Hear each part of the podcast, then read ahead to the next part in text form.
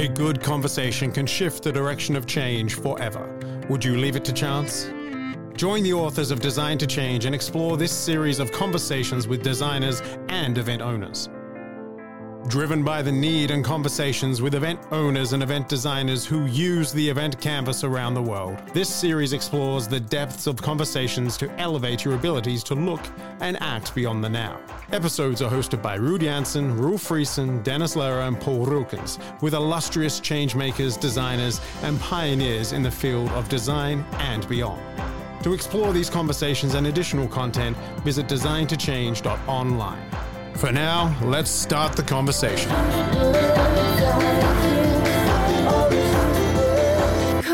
Conversation. All right, welcome to um, Design to Change podcast, Howie. Hello, hello, and thank you for inviting me. This is so much fun. So, uh, Howie and I have known each other for quite a number of years. Uh, Howie, I think probably more than a dozen years, maybe. It's, it's getting on that way, absolutely. It is. all been great, though. It's all been great. so, Howard Baggott, for those of you that have not met him, uh, is based in Essertines-sur-Rolle, which is uh, in, in Switzerland, in the south of Switzerland, uh, near the Lake Geneva. Beautiful place where he uh, designs partnerships and events to create meaningful change for humanity.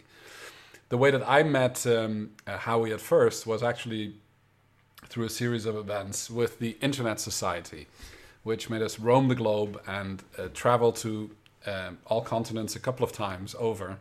Um, and before that, uh, Howie was the um, manager of member services um, uh, for the Airports Council International. So he's got a global perspective. He um, has led the partnership development and the strategic events at the Internet Society, which are the people that originally look after the internet that nobody owns, but everybody wants to make sure it keeps functioning.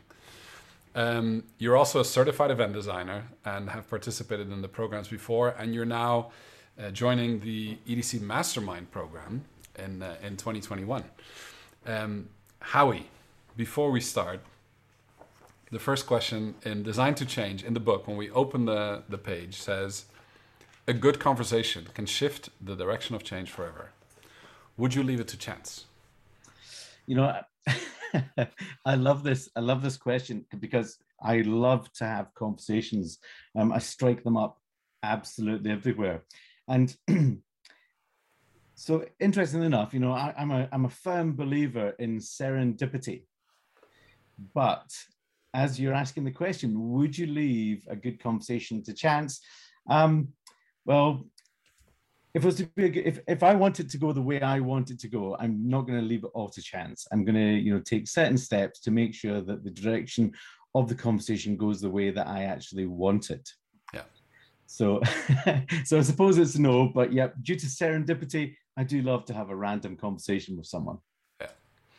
And make no mistake, Howie does that in very um, relaxed environments, but also in highly stressful environments, as I've personally been able to experience in many different parts of the world, um, including um, late night beach dinners in Bali, uh, all the way to um, a run in in Mozambique uh, with um, um, police asking for passports. That's so, right. the friendly law enforcement agents of Mozambique. Yes, never back down.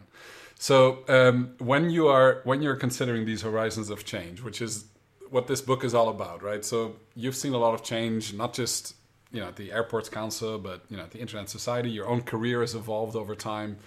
Um, now you're exploring your next horizon of change.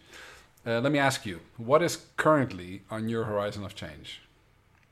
Hmm. Yeah. Well, you know, we've had a really we've had a really tough year. It seems like a couple of years now. It seems, obviously due to COVID. Um, currently, I'm actually in between um, in, in between jobs. I'm looking for my next challenge.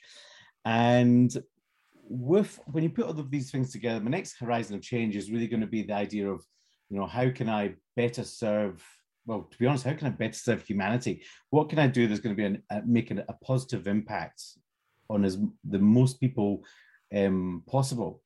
Um, and you know how can we actually do good you, have only got a certain amount of time to actually do things in your life and, and i now realize that i don't want to waste any more time i really want to help people and one of my special superpowers that i've got is the art of facilitation, actually taking people from, you know, from looking at a project to how do we actually start it? How do we go through it? How do we talk about it?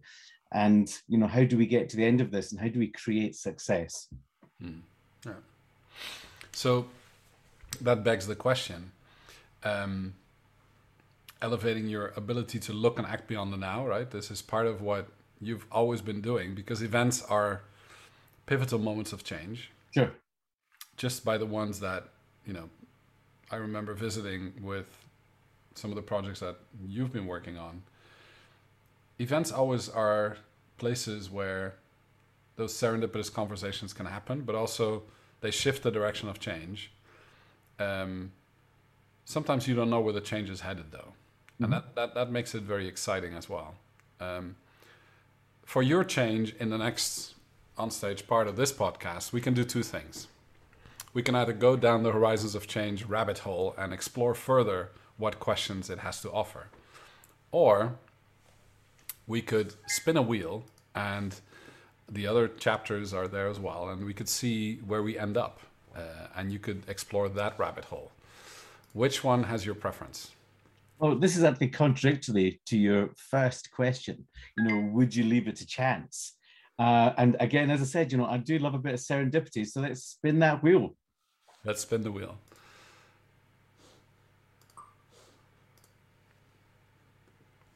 Here we go.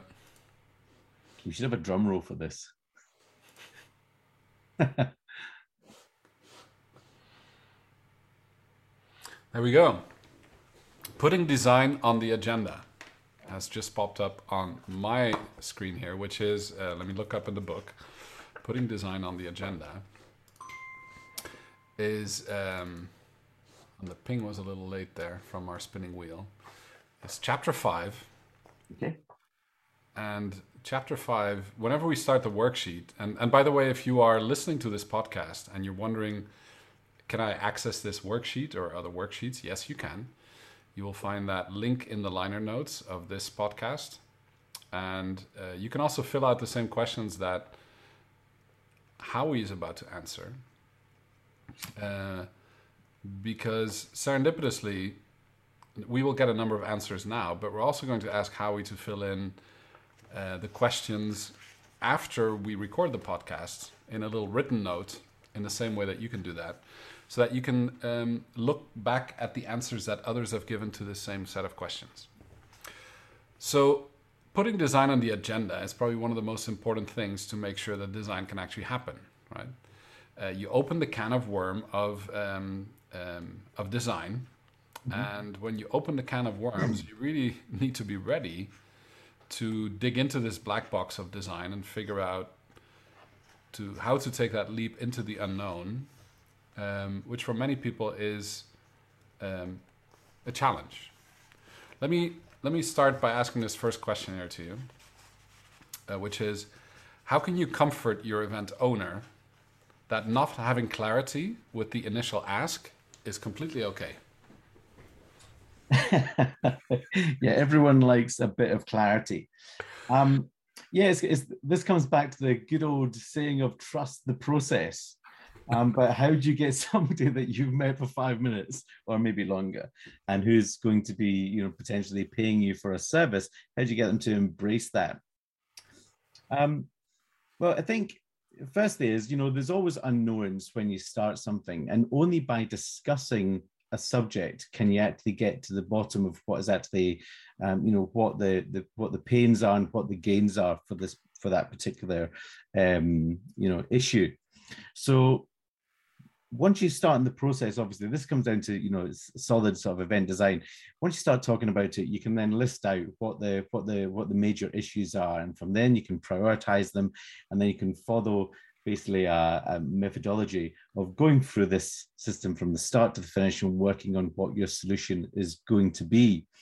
Um, now, once you've explained that to your client that this is the way the process actually works, you know, we have to get a huge amount of data first to to actually find the end result um, that would hopefully be the would, would be the sort of the thing you need to say to comfort somebody when you're talking about the ambiguity of you know the uh, the designing for change yeah and I think um, the ability, uh, like you said, to to be okay with not knowing and to bathe in that ambiguity um, is really the whole power of design thinking, right? Where you fall in love with the problem and not the solution first, right? So um, excavating the problem together is sure. part of um, what you should be enjoying when you're a designer.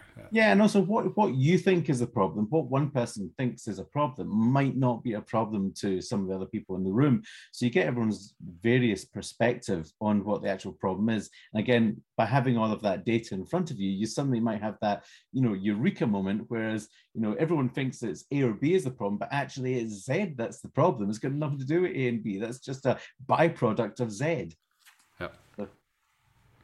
So the next question here is what guardrails do you offer to allow the event owner to feel comfortable to say yes to you for event design? So what kind of guardrails do you do you offer the event owner to say yes um, to event design? Yeah, the, the, so the security. What's going to be the security for the uh, for the event owner?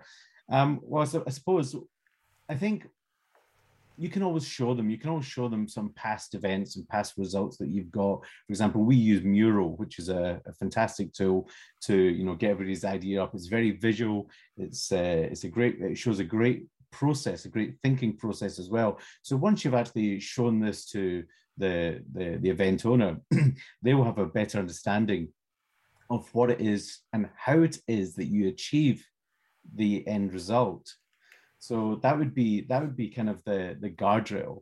And again, it comes down to it has got to come down to this, you know, trust, this question of trust. You know, do you trust me of getting from the start to the finish? Yeah. Um, I think the the one major issue is really the time. It comes down to the amount of time because once you start going down looking at problems, a list of problems, it might not be something that you can solve in just one day. It actually might take a week to actually solve all of the problems that you unearth when you're trying to get to the bottom of a particular issue. Yeah. So, um, considering many event owners are outcome driven, right? How will you sketch the outcomes of event design? And how do you involve the event owner in the way forward once it's done? so the the actual the outcome of the event design tends to be something that is driven by a group and the group of people that is actually going to be driving this is the for example they, they belong to the organization of the of the event owner yeah. you always want to take a, a, group of people you know various people from various departments to get a better sort of a wider ranging perspective on the uh, on the, on your final sort of design um, so that would be, I think that would be how you'd actually get to this of that's how you get to the end result. It's not necessarily me as an event designer. I'm more, you know, we're we're working as a facilitator. Although being an event professional myself, I would obviously find it very hard not to, you know, add in little, you know, great nuggets of information to help the design along the way and, and things that can actually increase the chance of success or create that success. Yeah. And, and, and by putting alternatives on the table, I think you, um, made by a team, you kind of amalgate the thinking of multiple people, right? Which, yeah. um, if, if you can present that clearly in short narratives, we've seen that to be very powerful, like, like you've experienced as well. Um, especially when it seems so difficult to grasp, right? Sure. I, I remember, you know, when we were designing Intercommunity 2015, one of the first iterations for the Internet Society, of a board meeting opened up to 80,000 people that are members. At first, I remember the staff being extremely puzzled about, you know, okay, so a new CEO comes in. Within six months, she wants an event for the internet, on the internet, by the Internet Society team, and everybody should be involved, right? Mm-hmm. It, so- it sounds like a like a very audacious task to try and bring that to a good end. If you're enjoying this conversation, check out the book and full multimedia experience by purchasing your copy of Design to Change, elevating your abilities to look and act beyond the now. Visit designtochange.online to order your copy and start interacting with more thought provoking content like this. Conversations. It, so- it sounds like a like a very audacious task to try and bring that to a good end. yeah, it was, it, it was an amazing. It was such foresight that that the CEO of the time, Kathy Brown, that she had was to actually even think about doing that. I mean, a lot of the decisions that she made as the CEO were, you know, they, to say they're sort of ahead of their time, well, that's exactly what they are. I mean, all the other organizations kind of followed suit. We started, we adopted using Zoom for, for meetings rather than have in-person meetings. I mean, these were all sort of these kind of eureka moments yeah. that, you know, we now kind of, uh, some of them we now take for granted, but when we were doing it, it was like, wow, you know, this is that's completely open, that is completely transparent. We are eating our own dog food, yeah. um, as it were. And I remember the the design itself, the design cycle, putting it on the on the agenda at the time. Um, we had teams in, I think it was Geneva and Reston, and in Montevideo, and in Asia Pacific somewhere. I forget. I think it was Singapore. I'm not sure that we're working over a 48 hour cycle to bring together all the stakeholder perspectives, right? it was actually before we had a facilitation kit ready, um, which now everybody uses, you know, because it's the process. But uh, we secretly tested that on the team. That Nicole Armstrong, who was actually earlier earlier on in this podcast, you can listen to her. She's now with my fabulous Nicole Armstrong. my, my colleague took, took the, took the alpha of our facilitation kit and tried it on the team in, in Washington D.C. in Reston. Um, really, the you know the very first time it was printed, so it's it's uh, it's fascinating to see. And I remember your board of trustees asking questions about you know the packet loss in Zoom, you know such such wizards and you know such high level of uh, knowledge about the actual technology behind what that then the latency and everything all the technical aspect was yeah. a huge issue for us. Yeah.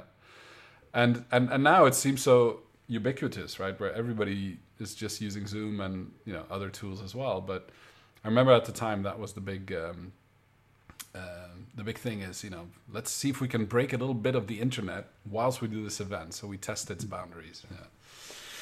Good stuff. Let's go to the next one, which is the fourth question here, which is how does getting design on the agenda help the event owner in other parts of the organization to to achieve strategic goals? So yeah, event design is a you know a, it, the beauty of it is it's such a transparent process, hmm. um, and you really uncover all the information that you need. You actually get too much information for event design, if there is such a thing, because you know everybody's everybody who's in the who's in the, the team, they're contributing. You're getting input from them all. One one problem with any kind of you know project management or meetings that you would normally have is that the person who's loudest and the person who's most uh, outgoing is and also the person who's got the highest sort of rank within the organization they're the ones who are actually going to be heard and the people who are much more introverted they're the ones who aren't going to be heard. So with event design we're actually asking people to give us their input write it down and say it as they put it up. So by doing that you're really showing this um, you know this this uh, equality when it comes to the whole idea planning design part and also because it's not just made up of event owners. This can, for example, for us in the Internet Society, we had members of the technology team, the development team, and the and the policy team, who were, and also the event team, obviously, who were all, you know, taking part in this event design. And the reason for it is because we want to have their perspectives. So that means that when when it comes to us identifying who these stakeholders are, what we're trying to do, and what we're trying to create from this event, we will have all the information in front of us. There's nothing is nothing can't be seen. And we can actually you know we can actually create an event which will have the the behavioral change that we need to you know to to create. Yeah. I remember also in hindsight um kathy saying uh, at the time you know this 2015 edition was actually just a warming up uh, to get the organization to stretch its ability to uh, to do work right across all the silos because everybody's busy doing their own thing but she created an over the top project where everybody could contribute to show that the organization together can do something that's a marker of change mm-hmm. but also it led to it was almost preempting the 25th anniversary at the time 2 years later right? So it was like a two-year ramp up to the 25th anniversary in 2017, and it allowed for two editions to kind of be prototyped before this big celebration was happening for the 25th anniversary.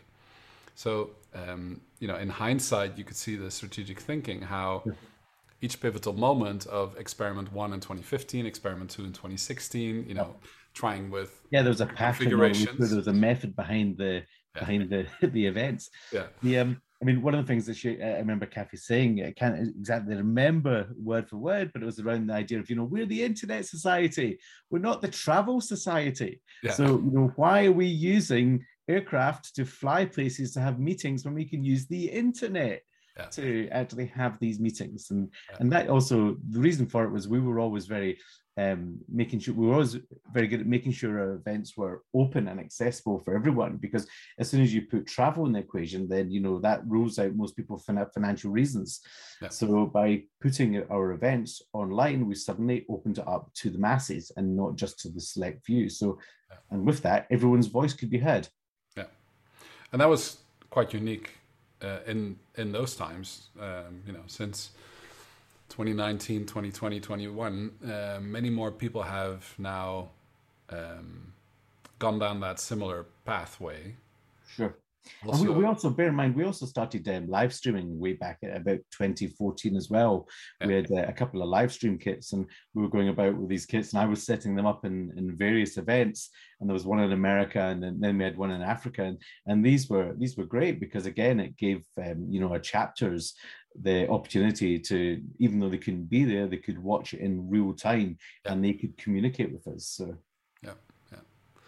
So I think it's super exciting to see. Um, also remembering, you know, designing events and then taking the same format of the event design to different to each continent a number of times in different languages actually even in, in you know French and English and Spanish and um, and where the actual you know formats and design of the event was identical, but it as a chapter leader workshop, but actually what ended up being experienced in the same way, uh, very user centric and user driven conferences.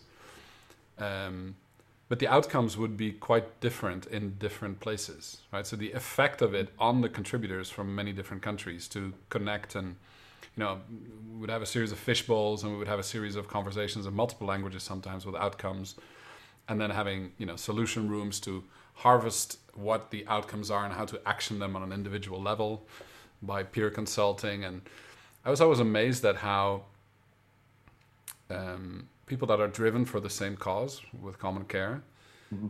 um, uh, want to engage in conversation and, and, and make it a level playing field like you said like yeah. the way you can now do it by not traveling um, i mean the one also, thing that sorry the one thing that brought all these people together obviously you know is the fact that they all you know believed in the internet to be open and accessible for everyone yeah. and you know that was kind of the driving factor but saying that some of the issues that we, we talked about you know for example in africa they were definitely going to be different to the issues that we talked about in north america or within europe but then again, still, you do have all of the issues that pertained in Africa still do pertain in these other places. I mean, there's this thing called, obviously, you've heard of the digital divide. And uh, it's crazy to think that even in New York, of all places in the world, in New York, there's a massive digital divide, and there's a lot of people who don't actually have access, you know, full-time access to, uh, to you know, to the internet, and that's crazy. New York, of all places. Yeah, yeah. We've got some. I mean, there's some great people who are working on uh, projects of you know community networks, building the network up in these places. So you know, this is all coming to a head, and it's uh, it's a it's a work in progress, but still, it's uh, amazing. And I and I remember that you know how tangible those outcomes of those projects are, right? And I think that's what's so encouraging um, when you do design events that change behavior in the desired direction of change. You can see the outcome to really create value and benefit. Um, mm-hmm. And uh, you know, to me, to this day, I think the the events that I've experienced there are really like a, um, a precursor to what what happens in other organizations later. So it's uh, uh, the work you guys have done has always been pioneering, and uh, I recommend to check it out. We'll put some links also down in the in in the in the chat, so you can uh, or in, in the comment box, so you can see um, maybe some examples of what those were and how those functioned way before uh, 2021, because today is 12th of October 2021. If people listen to this maybe on the internet 10 or 20 years from today, Howie, um, you know, they might wonder what is this COVID thing they're talking about. Although exactly. probably they can consult the internet to document the equivalent how that of went. Plague to us. yeah. And um, yeah, so th- th- this this will stay for posterity. And on that note, I want to ask you, um, Howie, two favors. The first one is, um, can we ask you to also provide the answer to these four questions to us in writing? I would try my best. Um, which is also the challenge. You know, will you answer it kind of the same or differently? But that's absolutely fine. The spoken and the written words sometimes are different. The second question is one year from today, uh, so around the 12th of October 2022, um, would you be up to have a next conversation and to look back at your horizon of change from this year's perspective?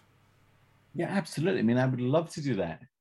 And I do hope my uh, my horizon of change is uh, well, more or less the same. It's the same kind of the principle is right. It's just I'm now putting it into practice.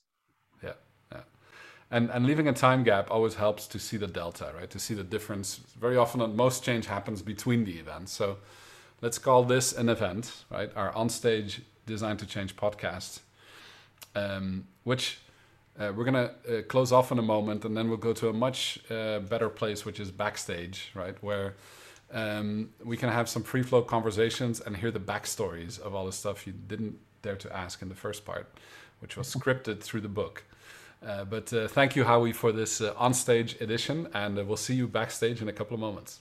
Thank you, Ruud, and thank you everyone for listening. This has been another episode of the Design to Change Designer Conversation series. Explore these conversations and additional content at designtochange.online. Want more right now? Tune into the backstage episode of this conversation and hear what the experts discuss offstage.